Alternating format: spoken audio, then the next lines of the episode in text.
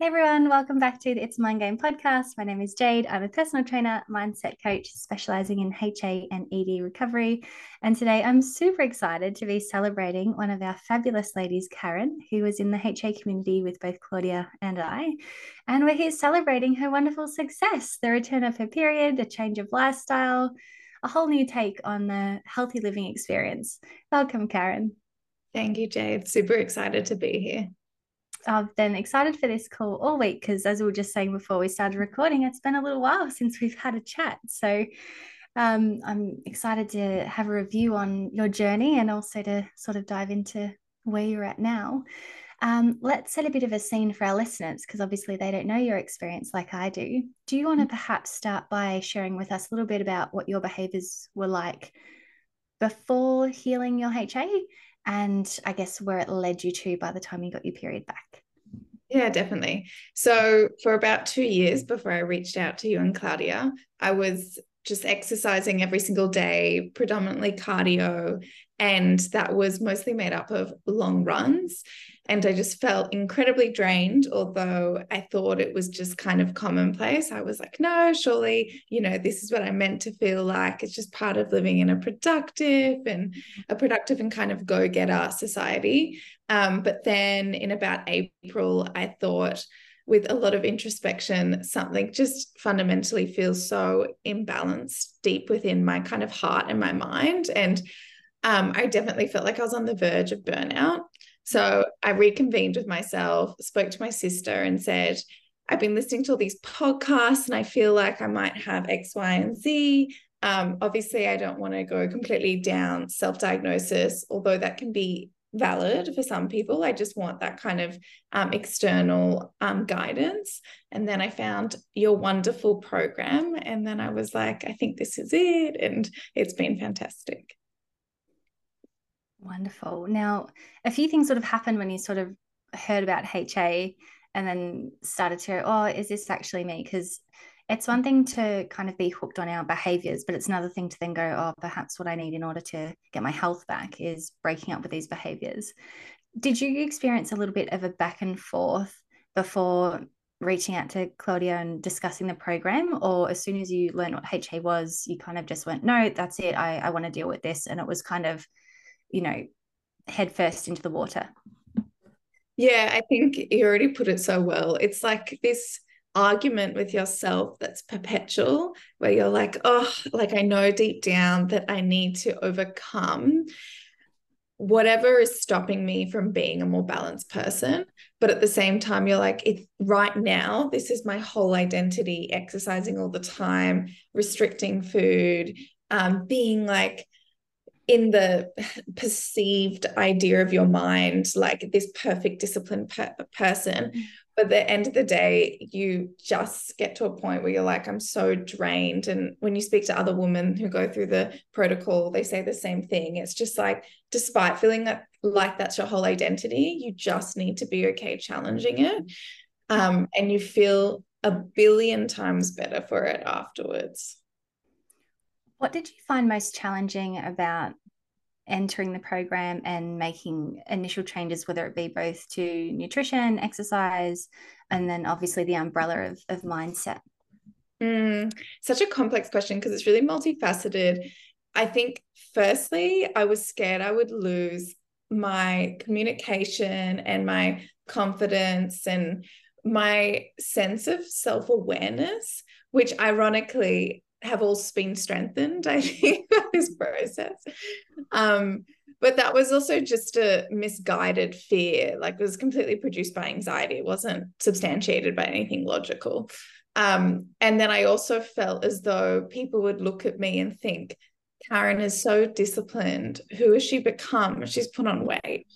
And I think that's a huge fear that women do battle with and men alike actually. It's just something that we need to realize.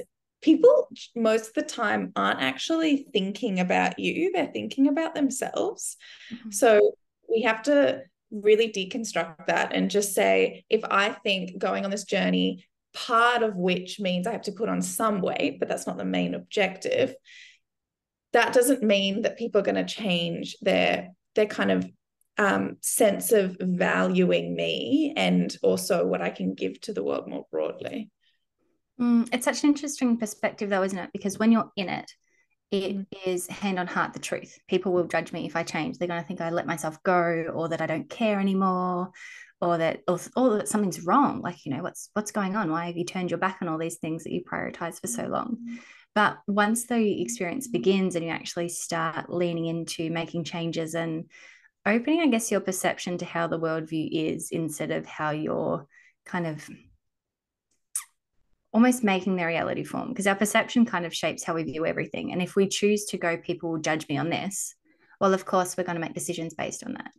But then we start to challenge these perceptions. And as you beautifully said, it's like no one's actually thinking about us in the way that we think that they are. Mm-hmm. And if you were to entertain the idea that perhaps they are thinking about our health, more often than not, coming from a place of HA, often people are kind of worried right mm-hmm. it's like you know she's exercising so much or perhaps she's you know eating like a mouse or she's lost so much weight or so even if the those thoughts or judgments of people are coming in it's not in the way that we believe they are we think mm-hmm. they're coming in from judgment where a lot of the time they're coming in from a place of care is that something that you noticed with your experiences as well that if you were to go you know what sometimes people do think about me and and perhaps are trying to work out what's going on but it's not what i thought they thought was going on yeah, completely. And I think I definitely had that glass shattering moment probably a handful of times as I was going through the first three to four months of that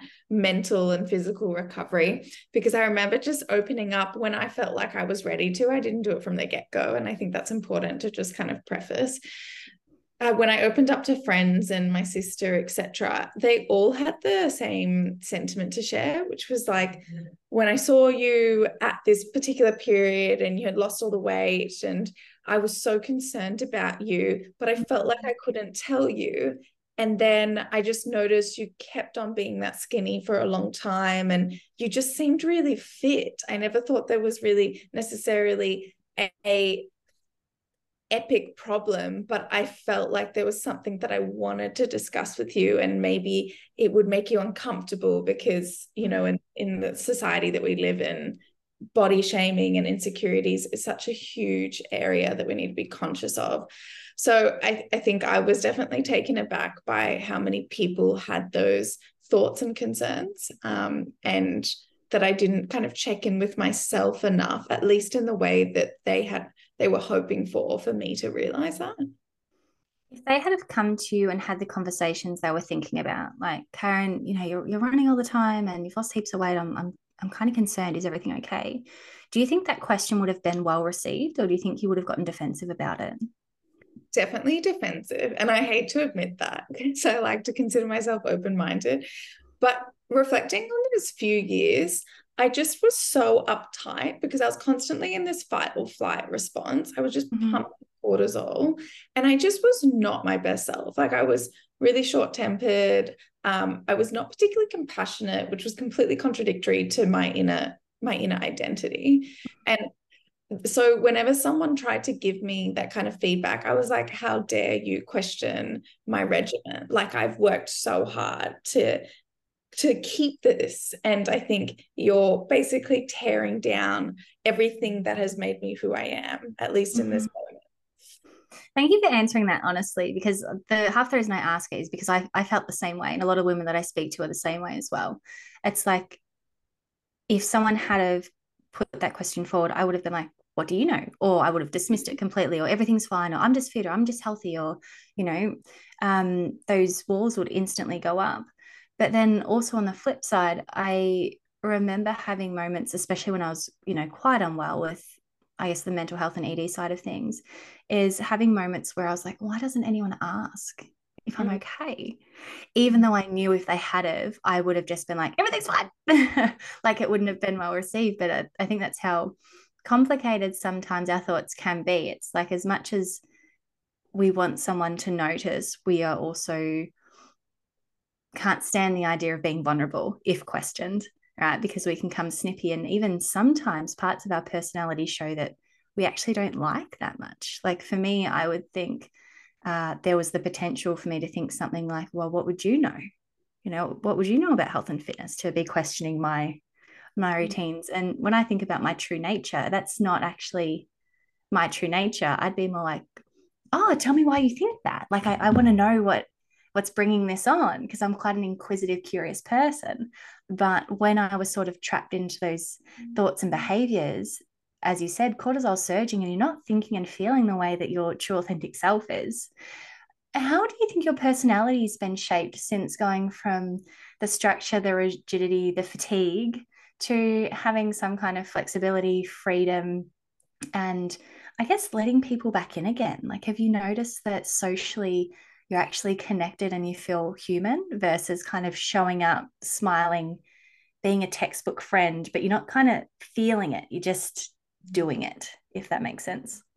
Yeah, absolutely. I think life felt very mechanical, which is also incredibly sad because I'm very young. So I think, like, you know, that first half of your 20s should feel very vibrant and I like I guess all of life should but it's just this period where you do grow quite exponentially and I think I was limiting so much of that social and spiritual and emotional growth mm-hmm. um for th- for like output that at the end of the day wasn't as valuable as I thought it was. Mm-hmm. Um, so now, like, I do go and socialize with friends and I feel quite calm and I feel present and I actually want to be there. Before, I was like, all I want to do is go home and lie in bed or read a book. Like, I was became so introverted because I mm-hmm. just didn't have the capacity to be there for people because I was draining myself all day already. Mm-hmm. Um, and the other thing I would say is just I lived with my sister during that period and then had a break and then live with her now. And when we're passing in a corridor, let's say, I actually feel calm and centered enough to just have a conversation, even though it's not scheduled per se. And before I'd be like, I can't talk to you. Like I was just so rude. Mm. And, and it just really definitely added this extra weight to our relationship that was so unfair on her. But I was just super lucky that she's an incredibly compassionate and understanding person, that she never held that against me. But I think it's just when you're in the position that I was in, being cognizant of how you are coming across to people and how that might be tarnishing your relationships. Because i know for a fact friends felt neglected by me and then that, that it's that's never something i would intentionally try and produce but it was just sadly like collateral damage. Yeah i i love that you brought that up because it's something that again is so common and not often discussed which as you described it's like when the cup is empty every communication you have feels like it needs to be scheduled so as you said, that corridor example, it's like, yeah, yeah, we didn't plan for this, so I'm not investing in it. Like I've got to go do X, Y, Z things. But then once you can let your guard down and your cup's actually full, you realize that that quick chat in the corridor was probably a 60 second chat. right? Because we get these ideas that everything takes so long and everything's going to be a nuisance to our routine and it's going to get in the way of our plans. And when you kind of look in hindsight, like, oh, wow, it's, it's even a little bit selfish sometimes too. Like I, I couldn't stop for two seconds to have like literally a one minute chat, um, just as a you know polite gesture because I was so inward as to every other plan that I had. Um, have you noticed little things like that where perhaps you had these ideas that when you caught up with people or just had random chats that it had to meet a one hour criteria it had to be an extensive chat for it to count like there wasn't this kind of um, like little tidbit kind of check in mm. flowy spontaneous random and there wasn't a like quality reassurance check on everything. Like you can actually just have a chat with no expectation and that's completely okay.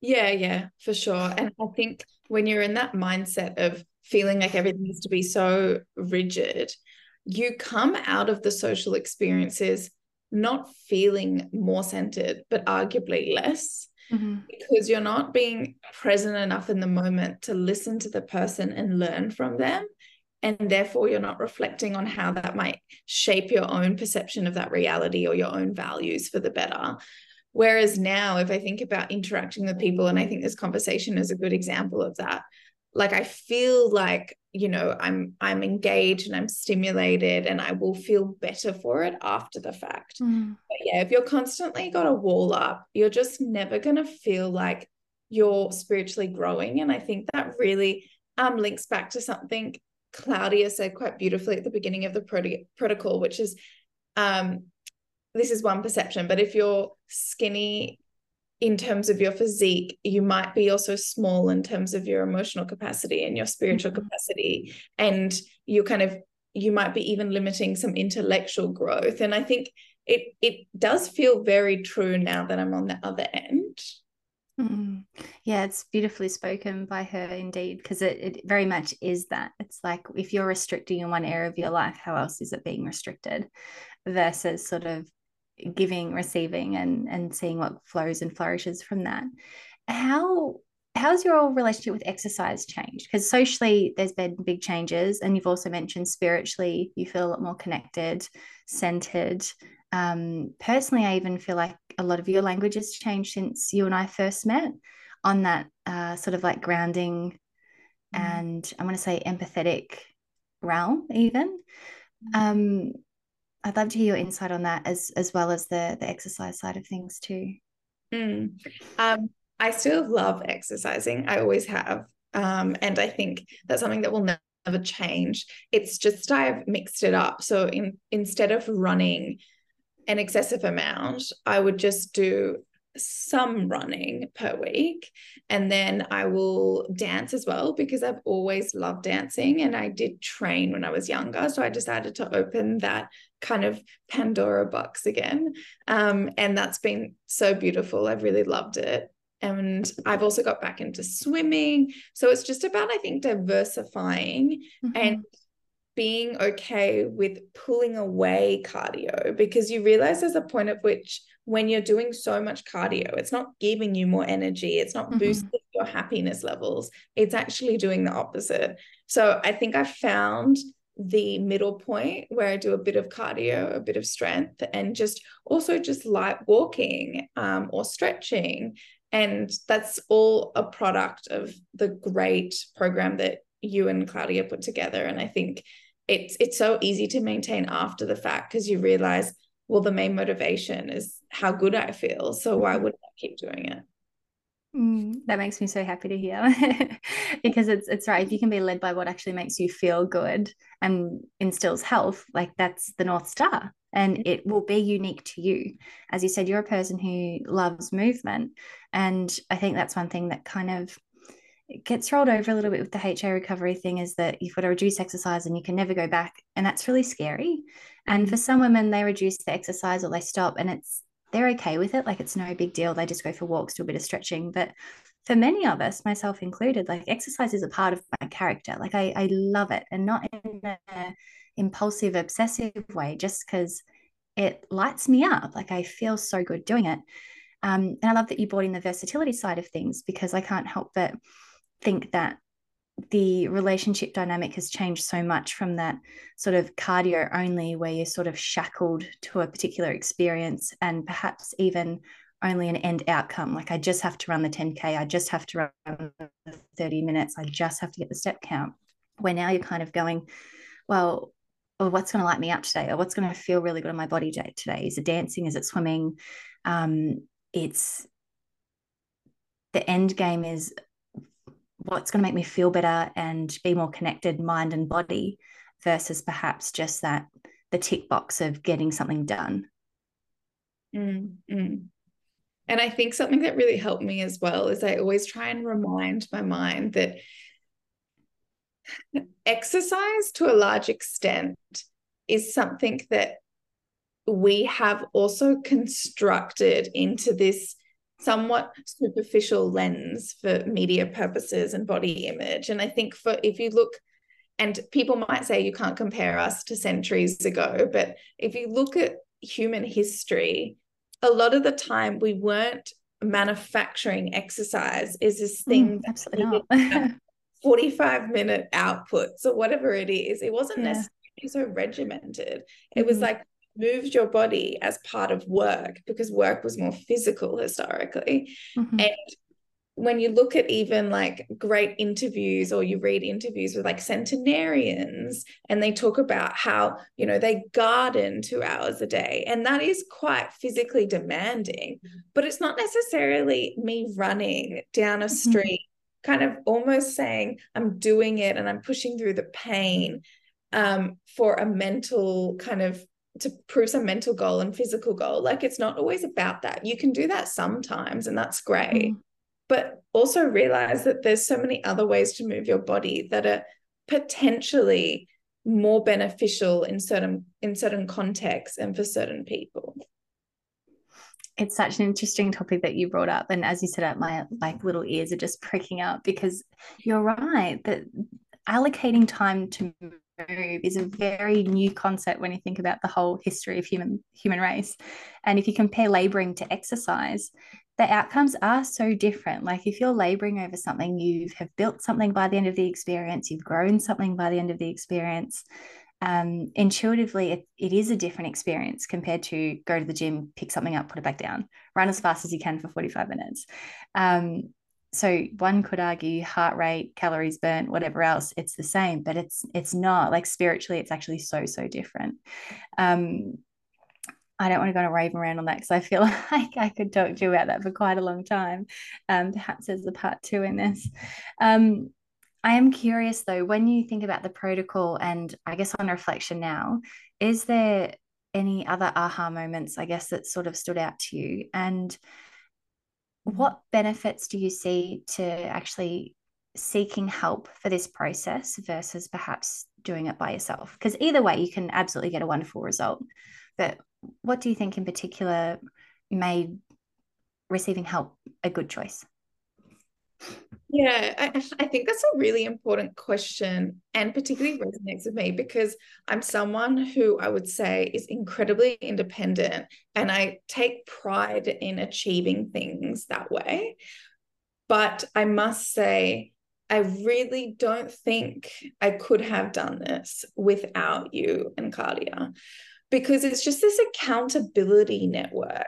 And it also kind of it kind of cushions the blow of letting go of things that you think are the be all or end all in terms of defining who you are, because you can talk about it each week in the group calls.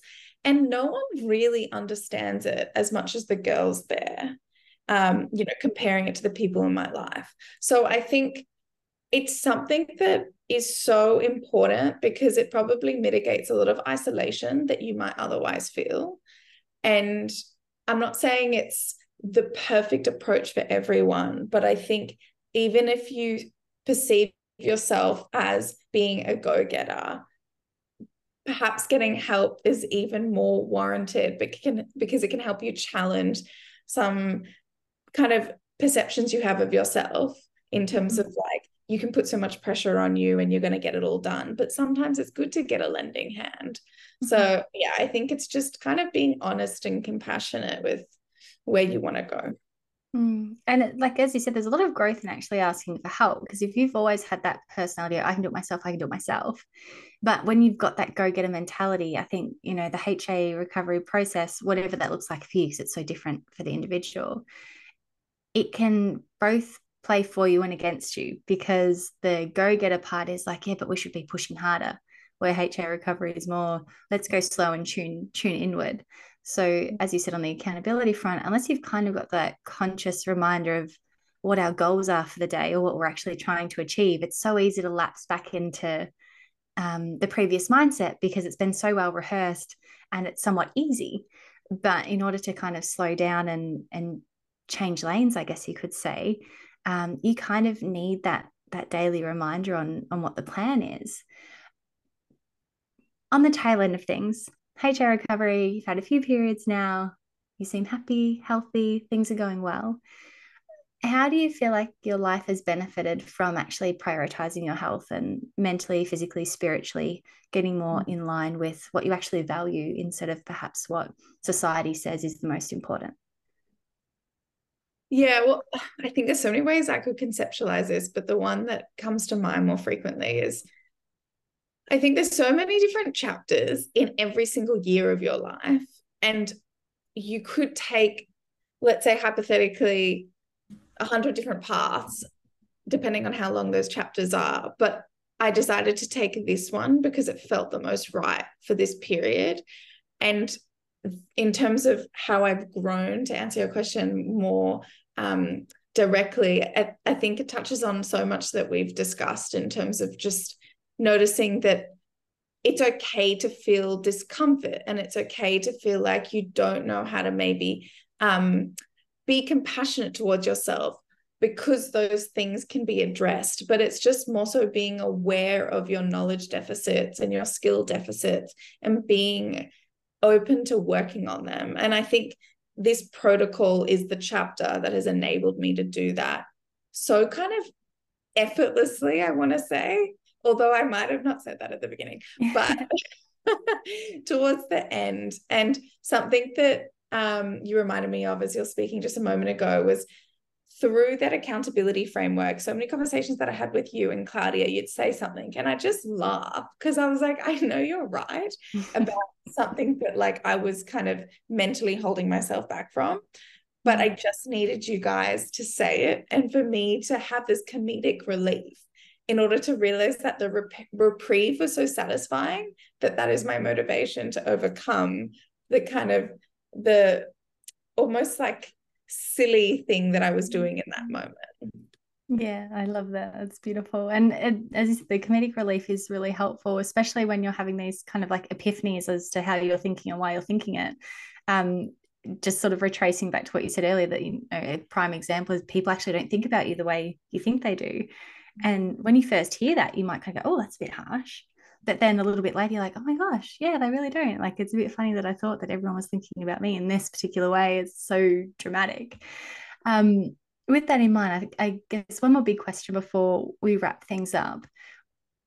The things that you feared most about HA recovery, were they as scary once you got through them? So, like, let's say if you had the fear of weight gain, it might have felt terrifying, but then you gained a little bit of weight and it it wasn't that bad, right? It might have been a bit uncomfortable, or perhaps reducing exercise seemed like a horrific idea.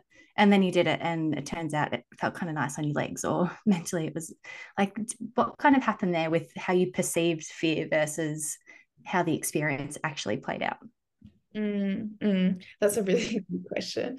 Um, I think I want to be completely honest with myself and with everyone that I think it was super hard and it wasn't as enlightening, I think, at, at in those early stages. Um, like I felt like I was kind of constantly scratching a scab and it just was, it kept on slightly bleeding.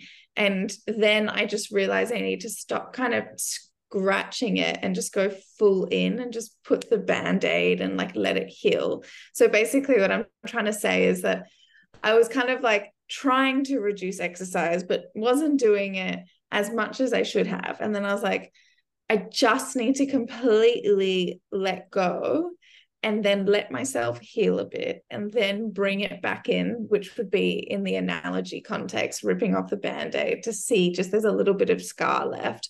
But it's kind of a scar that you look at and you almost want to kiss because you're like, mm-hmm. it's a part of who I am. And I want to I want to kind of have this legacy around yes, something was super hard, but that's why I feel as satisfied and fulfilled as I do in this moment.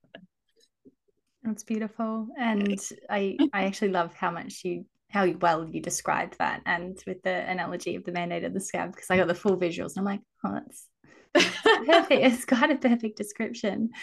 Um it's been wonderful chatting. I'm so grateful that you, one, joined the program and got such wonderful, wonderful results. And to see you in front of me right now, being so happy and joyful and calm. You seem just so calm and ready for the day, which is really, really cool. Um, and to obviously catch up because it's been a little while since we've had a chat.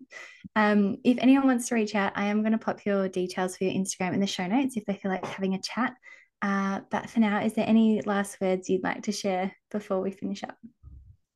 I think I'd just say if someone is doubting themselves, that is normal. That's not necessarily an indication that you're going to make the wrong decision. So maybe lean into doubt because it's an opportunity for discovery. Some powerful words by Karen. I'm like, damn, why can't we talk about this? Um, thanks so much for joining us. I'm sure the listeners are absolutely going to love it. Ladies, if you are listening or watching, please subscribe or leave a comment. I'd love to hear from you. And for now, enjoy the rest of your day and we'll talk soon. Bye bye.